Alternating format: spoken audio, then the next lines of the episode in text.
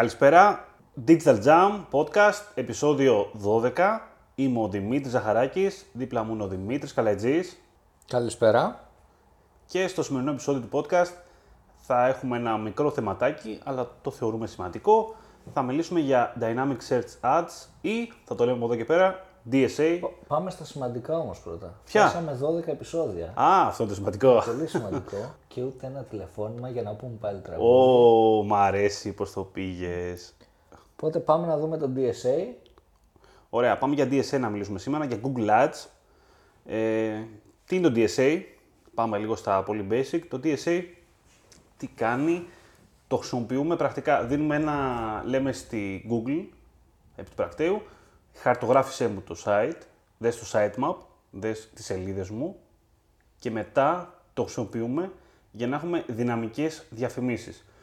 Πόσο δυναμικές, δυναμικές ότι δεν του δίνουμε keywords, τα βρίσκει μόνο τους σελίδες που το έχουμε πει ή όλες τις σελίδες, αν είμαστε τόσο πολύ hardcore τύποι. Και από εκεί και πέρα ή δηλώνουμε όλες τις σελίδες ή βάζουμε κάποια rules, τα οποία θα τα δούμε λίγο συνέχεια, θα συζητήσουμε. Μήπως να πάμε πρώτα σε κάτι πιο γενικό. Πόσο γενικό, Να δούμε τη χρησιμότητα ίσως μια DSA. Να το ξεκινήσουμε από εκεί. Α, να το πάμε ανάποδα. Ναι, έχεις δίκιο. Έλα, αλήθεια είναι, γιατί να κάνει κάποιος μια DSA αυτή τη στιγμή; Αρχικά είναι πολύ συγκεκριμένα αυτά που μπορεί να πιάσει. Μπορεί να πιάσει μέχρι το συγκεκριμένο προϊόν που αλλιώς μπορεί να είναι και low search και να μην μπορούμε να το Ναι. Νούμερο 2 σε χαοτικά accounts, ίσως κάτι μπορούμε να έχουμε χάσει κάποια keywords. Αυτό που θες να πεις γενικότερα είναι ότι το DSA είναι καλό καταρχήν σε πολλές σελίδες. Είτε πολλά προϊόντα, είτε πολύ, κάτι πολύ. Έτσι. Δεν έχει νόημα όταν έχουμε ένα one page, ας πούμε. Δεν, είναι λίγο προφανώς, άχρηστο. Γιατί αυτό τι κάνει, του δίνουμε μια σελίδα ή όλες μας σελίδες ή όλο μας το site. Έτσι. Το χαρτογραφεί, βλέπει τι λέξεις υπάρχουν, κυρίως στους τίτλους κατά βάση, αλλά και στο περιεχόμενο και με βάση αυτό βρίσκει τα keywords που είναι σχετικά με το περιεχόμενο της σελίδας. Ε, κυρίως το λέω εγώ το τίτλο με την έννοια ότι το τίτλο το χρησιμοποιεί και στο ad.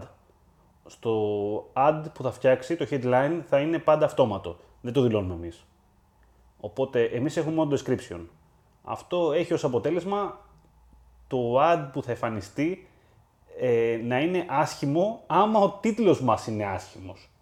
Δηλαδή αν έχουμε πολύ άσχημα ti- page titles θα έχουμε και άσχημα ads. Άρα καλύτερα να μην κάνουμε DSA. Αν στην έχουμε προηγούμενη ένα περίπτωση. SEO optimized, ας πούμε, με on-page ε, σχετικό SEO στις σελίδες μας και στα προϊόντα μας, μπορεί να δουλέψει πολύ καλά. Δηλαδή, αν έχουμε τις σελίδες προϊόντων, οι οποίες έχουν το μοντέλο, έχουν το τι ακριβώς είναι, δηλαδή λένε ότι είναι παπούτσια, ανδρικά, Adidas, μοντέλο WD25G, ναι, έχει νόημα. Τώρα, άμα έχουμε πει απλά παπούτσια ανδρικό, είναι σκότωμα. Ε, γιατί είναι κάτι πάρα πολύ γενικό. Εκεί είναι και το επικίνδυνο του DSA από μια άποψη. Όλος ο σκοπός του DSA είναι χρήσιμος, όχι τόσο χαοτικά να το χρησιμοποιήσουμε. Είναι καλό να το χρησιμοποιήσουμε το all, pa- το all pages που έχει σαν δυνατότητα, αλλά είναι καλό να το χρησιμοποιήσουμε στην αρχή. Δηλαδή, όταν όντως πιάνουμε ένα e-shop, ας πούμε, και θέλουμε να αξιοποιήσουμε ένα μικρό μέρος του budget μας σε μια ενέργεια DSA, με σκοπό να δούμε αν υπάρχει κάτι άλλο Και που πάλι με έχουμε. προσοχή αυτό, έτσι. Και γιατί πάλι με προσοχή, ναι. αν το αφήσουμε τελείως broad, χωρίς negatives, χωρίς τίποτα, ενδεχομένως οι- τα γενικά terms να μας πάρουν όλο το budget. Ναι. Ισχύει. Θέλει προσοχή. Αλλά α, στην αρχή θα έλεγα όχι negative. Οπότε θέλει προσοχή γενικότερα όταν έχουμε πολύ generic σελίδες. Αρχικά, εγώ το προτείνω το all pages όταν ξεκινάς ένα καινούριο account, κυρίως για το παράγοντα search terms, για να δεις τι, τι φέρνει το κόσμο ή τι ψάχνει ο κόσμος, που το έχεις. Τώρα, όλο αυτό είναι μια διαδικασία βέβαια, το οποίο κολλάει στο performance. Το ότι θα βρεις ένα set term το οποίο ή ένα μοντέλο ή ένα προϊόν, ας είναι οτιδήποτε είναι αυτό, το οποίο είναι χρήσιμο για σένα και το ψάχνει ο κόσμος και το έχεις, είναι καλό για να, πάρεις, να το πάρεις από το DSA και να το κάνεις καμπάνια.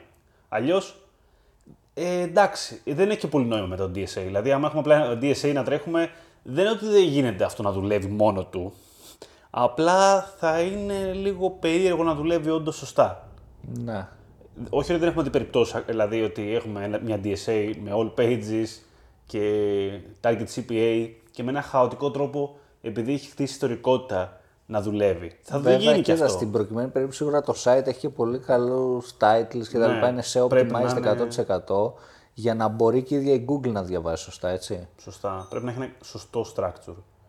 Πάμε λίγο στο κομμάτι του στισήματος. Ναι, ναι, πάμε να Νομίζω δούμε ότι- το στήσιμο και Νομίζω μετά. το εξηγήσαμε το, το γιατί DSA. Ναι, και πάμε στο στήσιμο και μετά πάμε να δούμε και ένα best practice, ας πούμε, ένα παράδειγμα ίσως. Μπράβο. Στο τέλος. Κυρίως, ως- όσον αφορά το στήσιμο, όπως είπα, είναι μια επιλογή στα settings, additional settings, άμα θυμάμαι καλά. Όχι, δεν είναι additional, είναι 50 additional settings. Λοιπόν, τα οποία ε, υπάρχει μια επιλογή που λέει Dynamic Search Ads. Σε εκείνο το σημείο, αυτό που πρέπει να κάνουμε είναι να, να τοποθετήσουμε το domain μας, σκέτο, χωρίς www, και να χρησιμοποιήσουμε και το targeting source. Είτε είναι το index της Google, δηλαδή ότι έχει Google για μας, είτε το κάποιο page feed που έχουμε δώσει, είτε κάποιος συνδυασμός. Συνήθως βάζουμε το index της Google. Το οποίο, οκ, αν έχουμε ένα index site στην Google, μια χαρά θα δουλέψει. Τώρα, στο επόμενο βήμα, αυτό που γίνεται είναι ότι φυσικά δεν έχουμε keywords όπως είπαμε, γιατί έχουμε dynamic ad targets. Οπότε, σε ένα ad group που θα δημιουργήσουμε, αυτό που θα κάνουμε είναι να τοποθετήσουμε αρχικά ένα στόχο, ένα, όχι στόχο, μία στόχευση για dynamic search ads. Αυτό μπορεί να έχει πάρα πολλές μορφές. Μία μορφή είναι αυτή που είπαμε πριν από λίγο, που είναι το all pages. Είναι το, το πρώτο που θα βρείτε, Το κλασικό, ας το πούμε. κλασικό, άμα το επιλέξετε all web pages και το στείλετε δίπλα στο select, θα έχετε με ένα ad group το οποίο στοχεύει όλο, όλο σας το site. Είναι η πιο Πρακτικά. απλή επιλογή και ίσως η επιλογή που θέλει και το λιγότερο, τη λιγότερη σκέψη ενδεχομένως για να Αυτό, τρέξουμε. ωραία το είπες. Είναι πιο απλό. Ωραία. Λοιπόν, μετά μια άλλη επιλογή που θα δείτε είναι το specific web pages. Στο specific ξεκινάμε να κάνουμε λίγο κάτι πιο συγκεκριμένο. Η πρώτη επιλογή που σας βγαίνει είναι τα exact URLs. Εκεί πέρα πάμε και κάνουμε, ε, του λέμε εμείς exact ποια URL θέλουμε να στοχεύσουμε. Αυτό ίσως είναι μια βάρβαρη διαδικασία, από μια άποψη. Ε, Ας το υποθέσουμε ότι μπορεί να το κάνει και μια λογική ότι ένα ad group είναι ένα URL, για να αποκτήσει λίγο νόημα όλο αυτό. Γιατί άμα τα βάλουμε όλα μαζί, τι νόημα έχει; Έχει και εκεί νόημα, γιατί πάλι ούτως ή άλλως και να τα βάλετε στα URL, πάλι μπορείς να τα χειριστείς με διαφορετικό bid, άμα θέλεις κτλ. κτλ. Αλλά δεν το θεωρώ τώρα πολύ σοβαρό. Κοίτα, να το παίξεις νομίζω έτσι. αυτό θα αναγκαστεί κάποιος να το κάνει μόνο αν δεν είναι σεταρισμένο σωστά το URL. Δηλαδή να είναι Ναι. www.site.gr κάθετος κατηγορία, κάθετος προϊόν. Αν δεν είναι έτσι το URL, ίσως χρειαστεί να τα κάνεις manual ένα-ένα. Αυτό. Όταν όμως τώρα έχουμε ένα καλό σετάρισμα σε URL και σε τίτλους ή θα δούμε πώς γίνεται αυτό. Αν έχουμε ένα καλό σετάρισμα σε URL αρχικά πηγαίνουμε να κάνουμε rules. Και στα rules μπορούμε να χρησιμοποιήσουμε όντως το URL και να πούμε ότι θέλουμε τα URL που περιλαμβάνουν μία λέξη. Τι λέξη, το brand μας ας πούμε τώρα. Ότι θέλουμε να στοχεύσουμε τα προϊόντα του- που το brand είναι κάτι συγκεκριμένο, είναι η Adidas. Την έχουμε κάνει πολύ την Adidas αυτή, έχουμε πει να αλλάξουμε μάρκα. Όντως, λοιπόν, Πάμε ε, στην θα φάμε Puma. trademark κάποια φάση. λοιπόν, ας πούμε λοιπόν θέλουμε όλα τα URLs, όλες τις σελίδες μας που έχουν αυτή τη λέξη. Πηγαίνουμε και δηλώνουμε σε ένα rule ότι θέλουμε τα URL που περιλαμβάνουν, contains, αυτό το brand ή αυτή τη λέξη ή μια κατηγορία ίσως. Αν έχουμε ένα ωραίο breadcrumb το οποίο όλα τα προϊόντα ας πούμε, που είναι παπούτσια βρίσκονται σε ένα URL ε, παπούτσια, τέλος πάντων, όλα βρίσκονται κάτω από αυτό δηλαδή, άμα βάζαμε το contains παπούτσια θα είχαμε όλα, όλες τις σελίδες και τις σελίδες κατηγοριών, λογικά, που έχουν αυτό το πράγμα στο URL. Άρα όλα τα παπούτσια. Σωστά. Αυτό μπορούμε να το συνδυάσουμε και με άλλα rules μαζί, άμα θέλουμε. Ας το αφήσουμε αυτό το κομμάτι τώρα. Τώρα, πέρα από τα URL, πάμε στα λίγο πιο ίσως ε, executive, πώς να το πω τώρα αυτό, το οποίο είναι το page title, οπότε εκεί πέρα παίζουμε καθαρά με τίτλους σελίδων, με παρόμοιο τρόπο πάλι με τα URL, αλλά εκεί πέρα γράφουμε κανονικά, οπότε αν έχουμε προϊόντα που λέγονται έτσι ή σελίδες που λέγονται έτσι, γράφουμε το αντίστοιχο παράδειγμα. Αντίστοιχα τώρα, άμα δεν μας κάνει ούτε το title, κάτι που έχει λίγο ενδιαφέρον και με μου αρέσει είναι το content. Στο content παίζεις με το content. Έτσι. Δηλαδή, ε, πάμε πάλι, δηλώνουμε μια λέξη, μια φράση, οτιδήποτε, το οποίο αν υπάρχει στη σελίδα, λέμε ότι θέλουμε να γίνει ένα ad target. Κοίτα, Για νομίζω την αυτό Google. μπορεί να γίνει μπέρδεμα εύκολα. Δεν ξέρω, Πολύ. το φαντάζομαι πολύ εύκολα να μπορεί να γίνει. Ισχύει να το να μπερδέψει. χάσουμε, ναι, ναι, να υπάρχει και κάπου αλλού κάτι. Πολύ πιθανό και- δεν είναι, η ναι. αλήθεια είναι. Ε, Εγώ το φοβάμαι ειδικά σε site που έχουν και blogs αυτό τώρα, ας πούμε. Μου φαίνεται πολύ εύκολο να γίνει με κάποια κουταμάρα, ας πούμε. Είναι λίγο ρίσκι, πιστεύω. Είναι, Θέλει ναι. με προσοχή. Εντάξει, εγώ το πιο safe νομίζω ότι είναι το URL και το Ναι, title το- σε αυτήν την αυτό, περίπτωση. αυτό ακριβώς. Και ο συνδυασμός τους μερικές φορές. Ναι. Έτσι. Και υπάρχει και το category σαν rule, το οποίο το category Τις κατηγορίες τώρα Ε, πώς τις βγάζουμε, ποια Τώρα τις λογική; κατηγορίες, τώρα αρχικά όταν πάτε να φτιάξετε καινούριο, παίζει να μην βρείτε τίποτα. Ενδέχεται. Οι κατηγορίες για το Google Ads, για τα DSA είναι κάτι το οποίο φτιάχνεται κάπως περίεργα αυτοματοποιημένα. Πηγαίνει και μαζεύει σελίδες του site σας με έναν δικό του τρόπο. Δεν μπορώ να σου εξηγήσω, αλήθεια είναι τώρα αυτό το πράγμα. Δηλαδή, στην πράξη, Κάπως καταλαβαίνω ότι έχετε εκεί πέρα γκρουπάρεις παπούτσι. σελίδες, ας Γκρουπάρει, πούμε. γκρουπάρει, Οκ. ναι.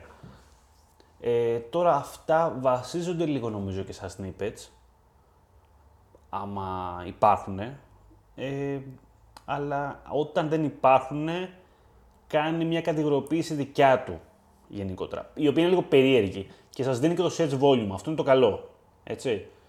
Επικίνδυνο θα έλεγα αν δεν έχουμε τη διαχείριση. Άμα εμείς. δεν βλέπεις, ναι, Ναι, είναι δηλαδή- κάπως επικίνδυνο, ισχύει. Αλλά δεν είναι κακό. Μπορώ να σου πω ότι το έχω δει και να λειτουργεί.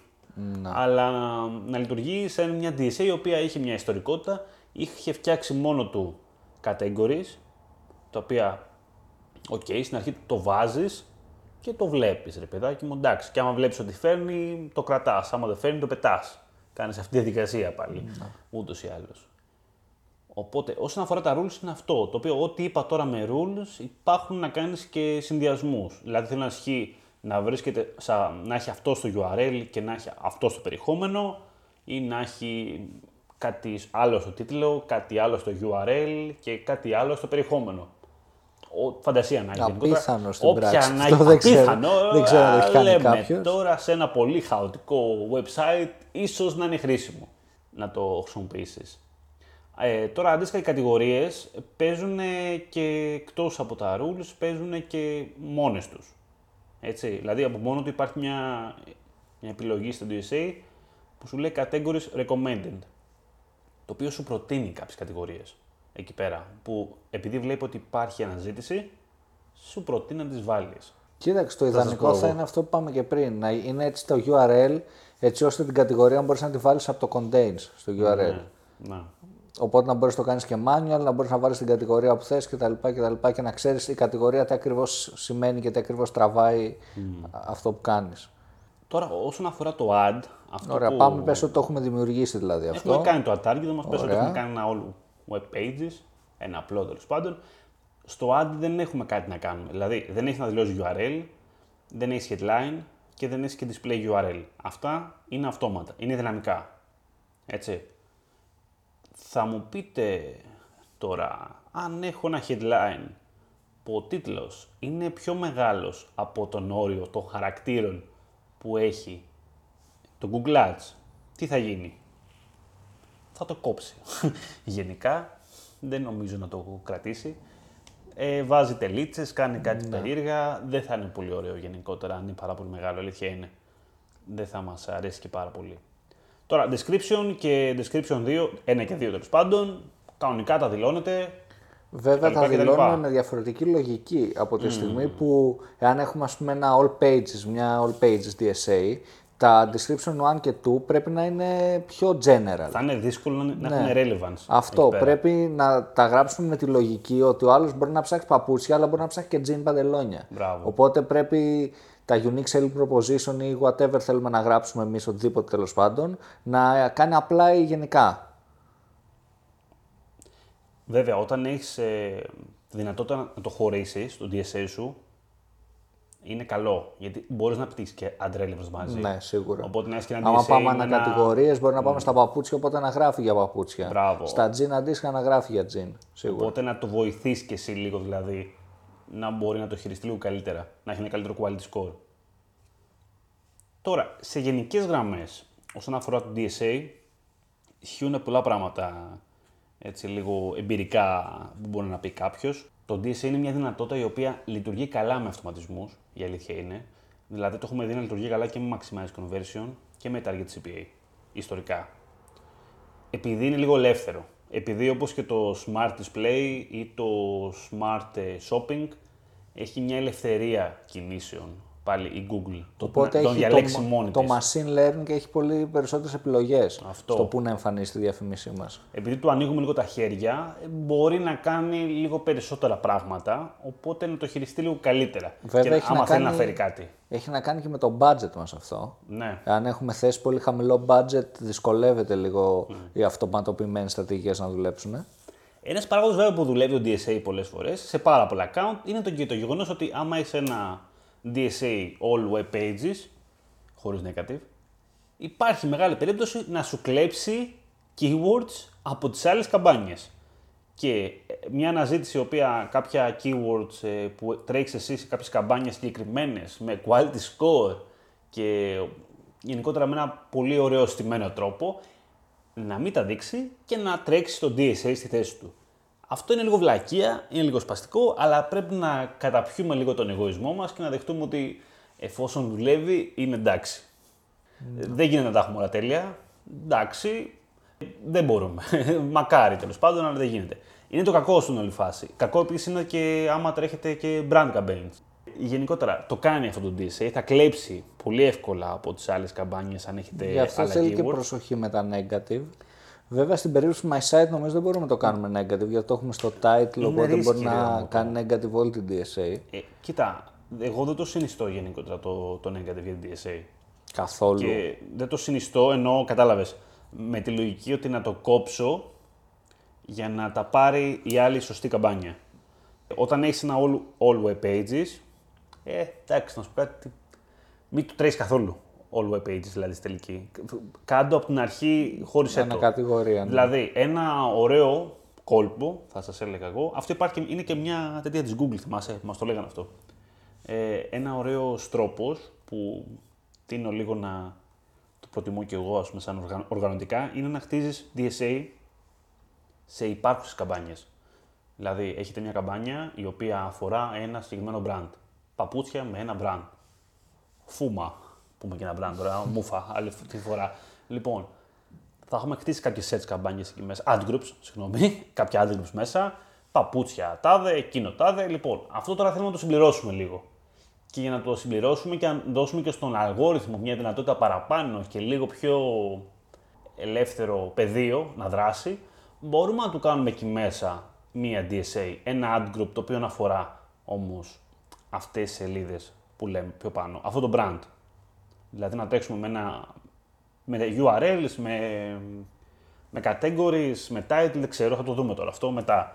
Αλλά όπως και να έχει, δηλαδή, οπότε να έχετε μια καμπάνια η οποία από κάτω να έχει και μια DSA. Εγώ το βρίσκω καλό αυτό και από άποψη ότι ελέγχεται όλη την κατάσταση, γιατί ξέρεις ότι η DSA δεν σου φάει κάτι απ' αλλού. Ό,τι αφορά αυτό θα είναι εκεί μέσα τελείως. Δηλαδή αυτό το brand δεν θα σου βρεθεί ξαφνικά σε μια άλλη καμπάνια. Και είναι και σε ένα πιο set term. αποδοτικό θεωρώ, το πιο αποδοτικό, Ναι, πιο αποδοτικός κοίτα, τρόπος. Είναι και πιο αποδοτικό με ένα σκέψη ότι βοηθάει το DSA στο, στο learning του, πες του, του bit strategy.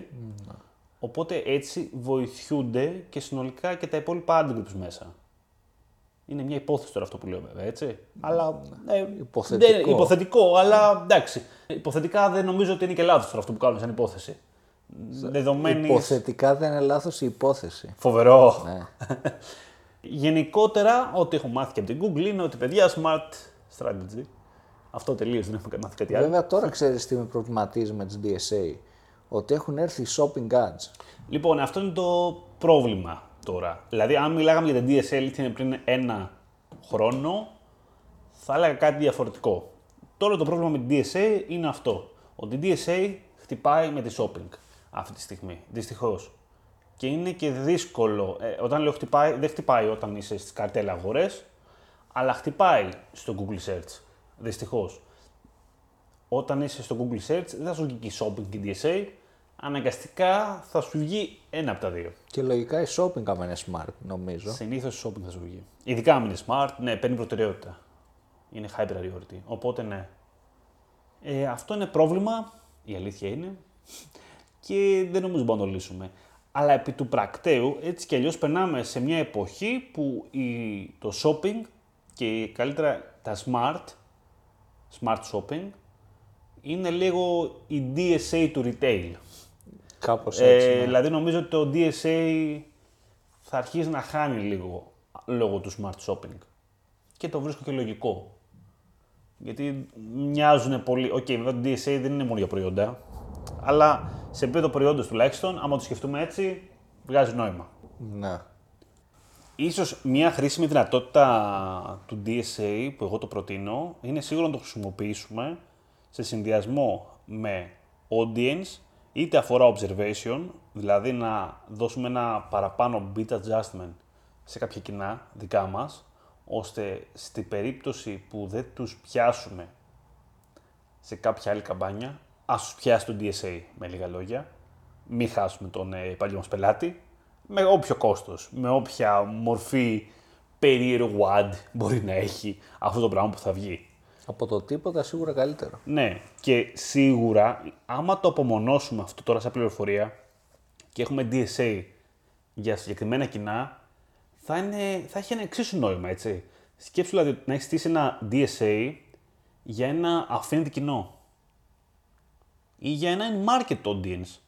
Θα αρχίζεις να καταλαβαίνεις ένα συγκεκριμένο market, τι ψάχνει και εσύ το έχεις ή τι φέρνει αυτό το κοινό σε σένα. Τι φέρνει τις γυναίκες, ας το πούμε. Δηλαδή, βάζεις ένα demographics μόνο γυναίκες με DSA. Ξεκινάς και βλέπεις και, βελ- και λειτουργεί κιόλας όλο αυτό το πράγμα έτσι, μόνο για αυτό το κοινό. Και να, να βλέπεις αποτελέσματα για αυτό το κοινό. Σε Έχει ένα βοηθάει στο ενδιαφέρον. να καταλάβεις ενδεχομένως και καλύτερα το ίδιο στο κοινό. Πώς αναζητεί. Ναι. Έχει ενδιαφέρον γιατί είναι σαν να τρέχουμε dynamic ads σε ένα συγκεκριμένο κοινό τέλος πάντων. Αυτό είναι στην πράξη. Εντάξει, έτσι. Δεν είναι και πολύ διαφορετικό.